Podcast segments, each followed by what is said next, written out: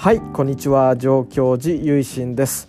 2023年も早いもんで2週間以上もう突破しましてね。1月も今録音してるのが16日の夜10時なんですけどもこれがねもうなかなかもう正月っていう雰囲気もとっくのとに消滅してしまったっていう感じなんですけど皆様もどうでしょうかね。鏡開きとかどんど焼き、まあ、こっちだとどんと焼きとか言うのかな。どんと焼きとか参加された方いらっしゃいますかね。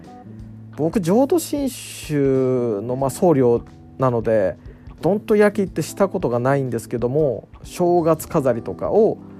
神社さんとかでお焚き上げするっていうような行事ですよね。お餅とかもその日で焼いたりするんですかね。それでみんなでこういただくとか分かんないですけど。やっぱりあの皆様町内会の方とか今週末どんと焼きだよみたいなね。そういうお話も聞いたりもしますんでそうした行事に参加するっていうのもこれはいいことなのかなと思います。浄土真宗の僕はそういうことはまあ宗教行事ですんでねしたことないんですけどねまあそうですねだけどまあまあなんか正月らしいことをね、えー、浄土真宗だとなかなかねそういうこともないんですよね、うん、お餅はお飾りしますけどあんまりそういう縁起を担ぐとかそういう吉兆ですか。これをするといいこれをすると良くないみたいなことをとらわれないっていうかそうした信仰が浄土真宗なんであんまりねそういういわゆる民族学的なことだったりとか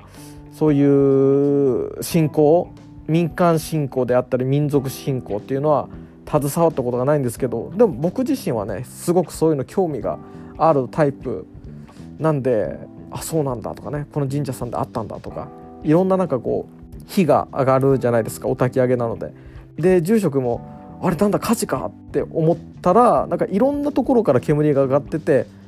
あ今日どんと焼きかっていうことでねちょっとあの安心したっていうか胸をなで下ろしたっていうことがねまあ風物詩みたいな感じでよくあるんですけども。まあね浄土真宗の僕も参加したことないんですけどこう興味があるんですよね。そういう僕は民族学的なのに素人的興味があるんでどんなもんなのかなってね一回行ってみたいなと思うんですけどでも新種の坊主が行っていいのかみたいなねこともありますからね、まあ、あとは正月付近はちょっと忙しかったり忙しさが一段落して、まあ、ちょっとねあの逆にリラックスタイムだったりするんでなかなか行けずじまいっていうところがありますね皆様はそうした、えー、正月の行事だったり参加されたでしょうか、ね、今度ぜひあのお寺の方にもご近所のねお寺さんにも文法されてもいいかもしれないですよね。まあ、文法というとちょっとねどうしてもお寺っていうのはお堅くねなりがちなんですけどなかなかこれが難しいとこそのお堅いのがね仏教のいいところだったりもするんでストイックさっていうかやっぱり仏教とかお寺に惹かれる人ってそういう渋いところにねいいなって魅力を感じてくれる方が多いと思うんでこれがねなかなかこうメジャーになると逆にその魅力が薄れちゃうのかなっていうこともね思ったりもしますけどちょっと雑談のねつもりで今どんと焼きのお話ししようかなと思ってちょっと思いつくままに喋ってたんですけど結構長くなっちゃいましたね。まあ、というわけで今回ですねあの本題ですよ。本題。2023年も2週間以上過ぎたっていうことでまあ続々ね始まってますね。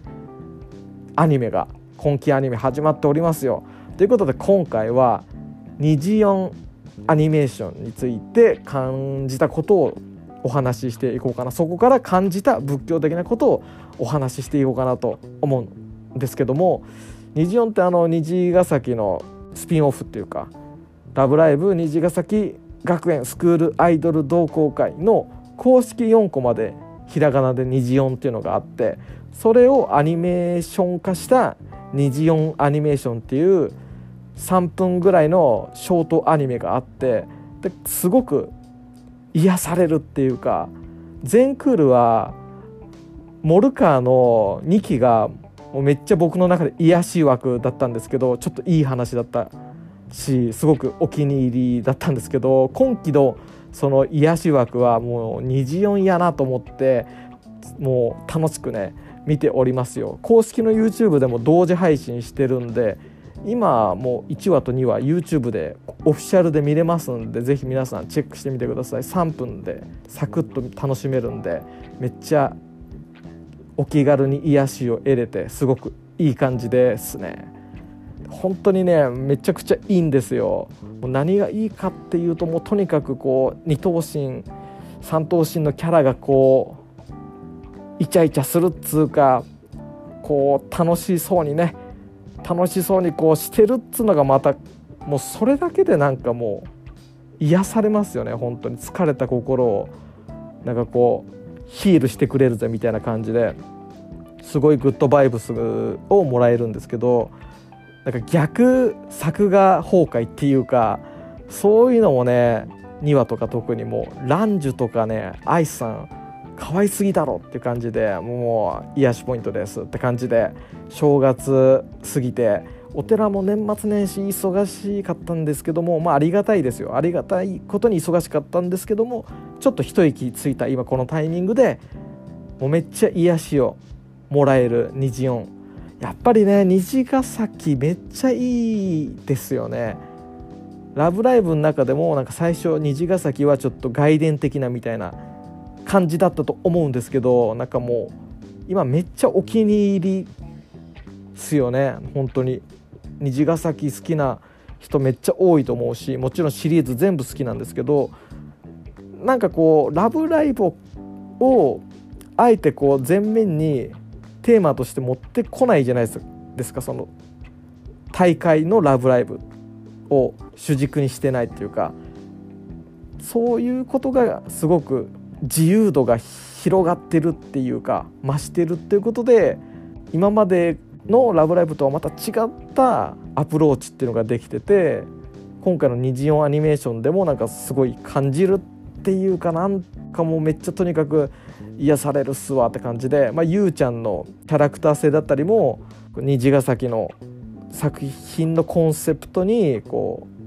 合ってるっていうかそのコンセプトだからこそなんかこうあなたちゃんっていうかこのアニメとしてこうゆうちゃんが出てきたっていうかそういうのもすごくいいしもうとにかくねゆうちゃんがね、まあ、結局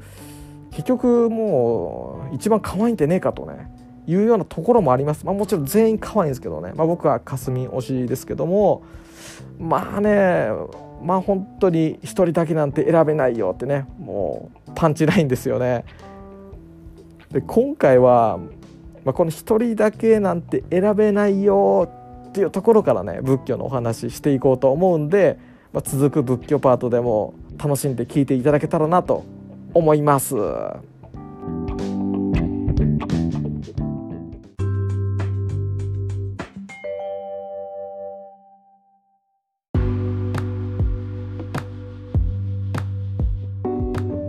はいというわけで仏教パート入っていきたいと思います、まあ、先ほどのねアニメトークパートでも触れましたけれども今回は虹音の第1話でねこうオチとしてまあ締めかな話の締めとしてゆうちゃんが叫んでくれた「一人だけなんて選べないよ」からちょっとねお話ししていこうかなと思います。まあこれ虹音に限らずもう虹ヶ崎をね代表する名言になっておりますよね。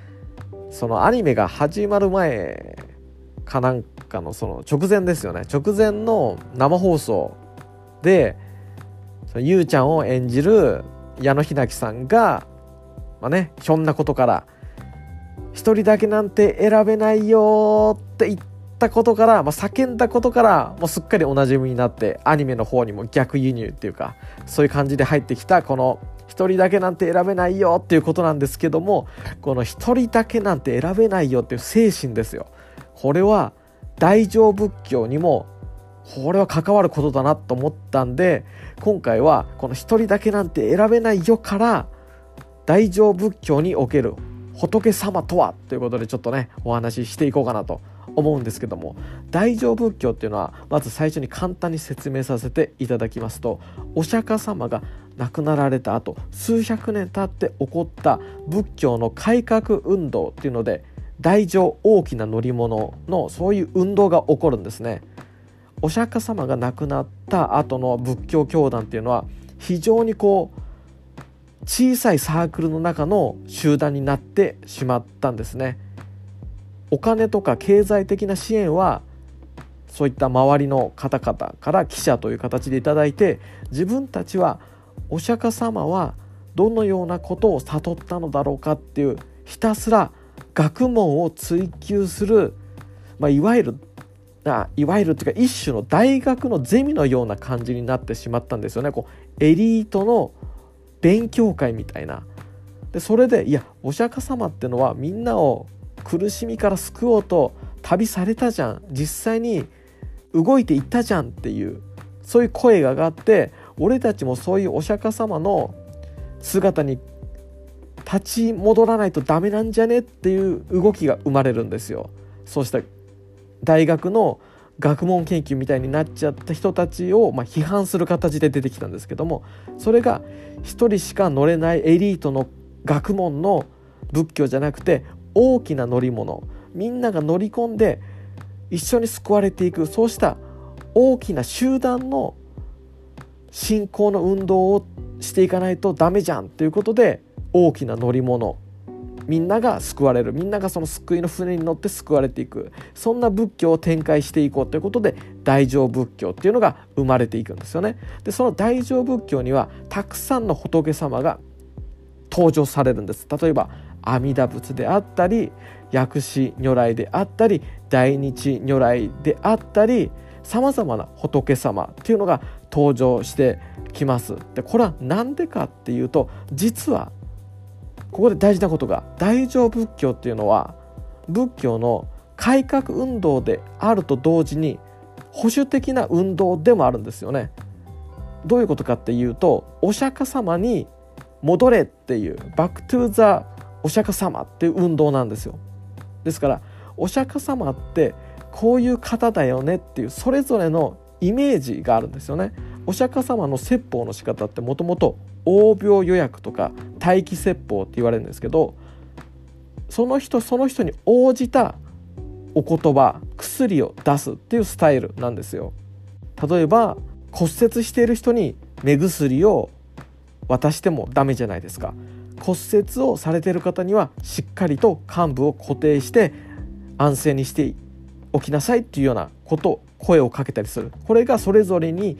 応じた薬を与えるってことで応病予約っていうふうに呼んだりするんですけどもお釈迦様っていうのはいろいろな例えを使ってそれぞれの人の悩みに適したお言葉っていうのをかけてあげてくださっていたんですよね。ですからそれぞれの人にとってそれぞれのお釈迦様の姿イメージっていうのがあったんです。でそれをどんどんどんどん広げていくとそれぞれのお釈迦様自分たちが思う最強のお釈迦様っていうのが一人一人違うわけですよね。それが大乗仏教にたくさんの仏様がいらっしゃる理由の一つだと見られているんですよね。例えば大日如来というのは仏様の知恵悟りの知恵全ての物事をありのままに偏見なく判断する能力スキルのことを知恵っていうんですけどもその悟りの知恵を言うなれば擬人化したお釈迦様の能力を擬人化したのが大日如来様。そしてお釈迦様が持っている悟りの慈悲相手の気持ちを悲しみ自分のことのように悲しみそして慈しみを施すっていうそういう優しい心それを言うなればその能力そうした能力を擬人化して阿弥陀如来様になられた大日如来様になったり阿弥陀如来様になったりそういう優しいお薬を差し上げる姿っていうのがきっと薬師如来様であったりとかそうした風に仏様の姿っていうのが増えていったというかいろんなお釈迦様の側面が仏様になっていったっていうところが大きいと思うんですよね。ですから自分にとってのお釈迦様はどんな方か。こういう姿こういう方こういう性格それぞれ違うわけですよ。受け取る側が描くので。ですからどんなお釈迦様が理想か。一人だけなんて選べないよっていうことで大乗仏教ではたくさんの仏様が現れていらっしゃった。そしてそれら仏様全てをたどっていくとお釈迦様一人にたどり着くというのが原始の大乗仏教だと思いますね。そうしたところがある。現在はそれぞれの仏様にそれぞれの信仰というのがもう独立したインディペンデントのような形で存在していると思いますけれどもそのオリジンの姿でいうとお釈迦様一人の個性から分派していったところが強いのではないのかなと私個人的に理解しております。大乗仏教っていうのは仏教の革新運動でもあったし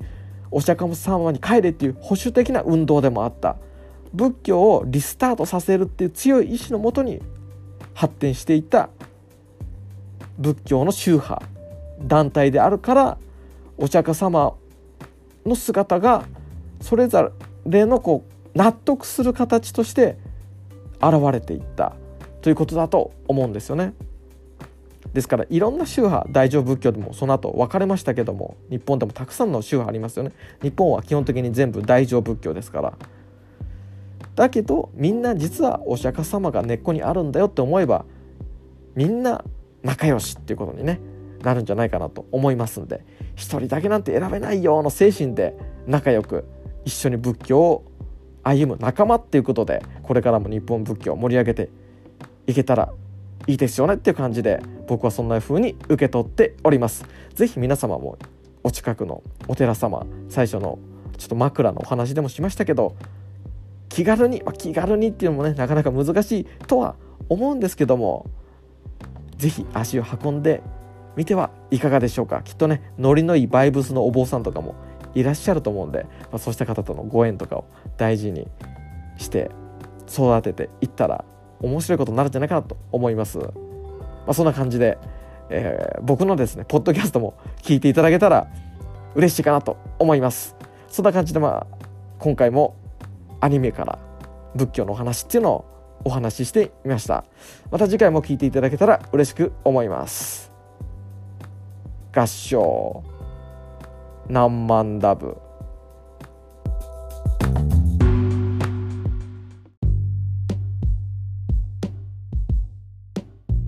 はいということでまあちょっとねおまけでお話続けようかなと思っちゃうんですけども虹音のエンディングテーマももうめっちゃこうなんかこうワイワイやってて楽しげで最高なもう一曲ですよね。その曲でもう1人だけなんて選べないよってもうシャウトで入ってるじゃないですか。本当にね曲にまでなっちゃったっていう感じでめっちゃ最高でございますよね。本当にあの虹音アニメーションもゆうちゃんのハーレムを楽しむっていうか地頃っぷりっていうかもうたらしっぷりっていうかそんなゆうちゃんをめでるアニメでもあるのかなと思うんですごいこうみんなエンディングテーマのちょこまか動くゆうちゃんとかも楽し楽しげでなんかもうめっちゃ可愛い感じじゃないないですか？だからまあこう今までこう本編のこうみんなが見るお客さんだったりファンだったりの人たちはゆうちゃんを知らなかったりそういうゆうちゃん自身がステージに直接立つっていうそういう設定っていうかキャラじゃないから今回の、まあ、虹音はゆうちゃんを思いっきりめでられるぞっていうことでねやっぱそういう風に作ってあると思うっていうところもありますんでそうした感じでもう虹音楽しんでいこうかなと思いました。まあそんな感じですね。えっと虹音のそのテーマソングあれですよね「What You Gonna Do」ということでめっちゃ元気をもらえる曲かなと思うんでチェックしていきたいと思います。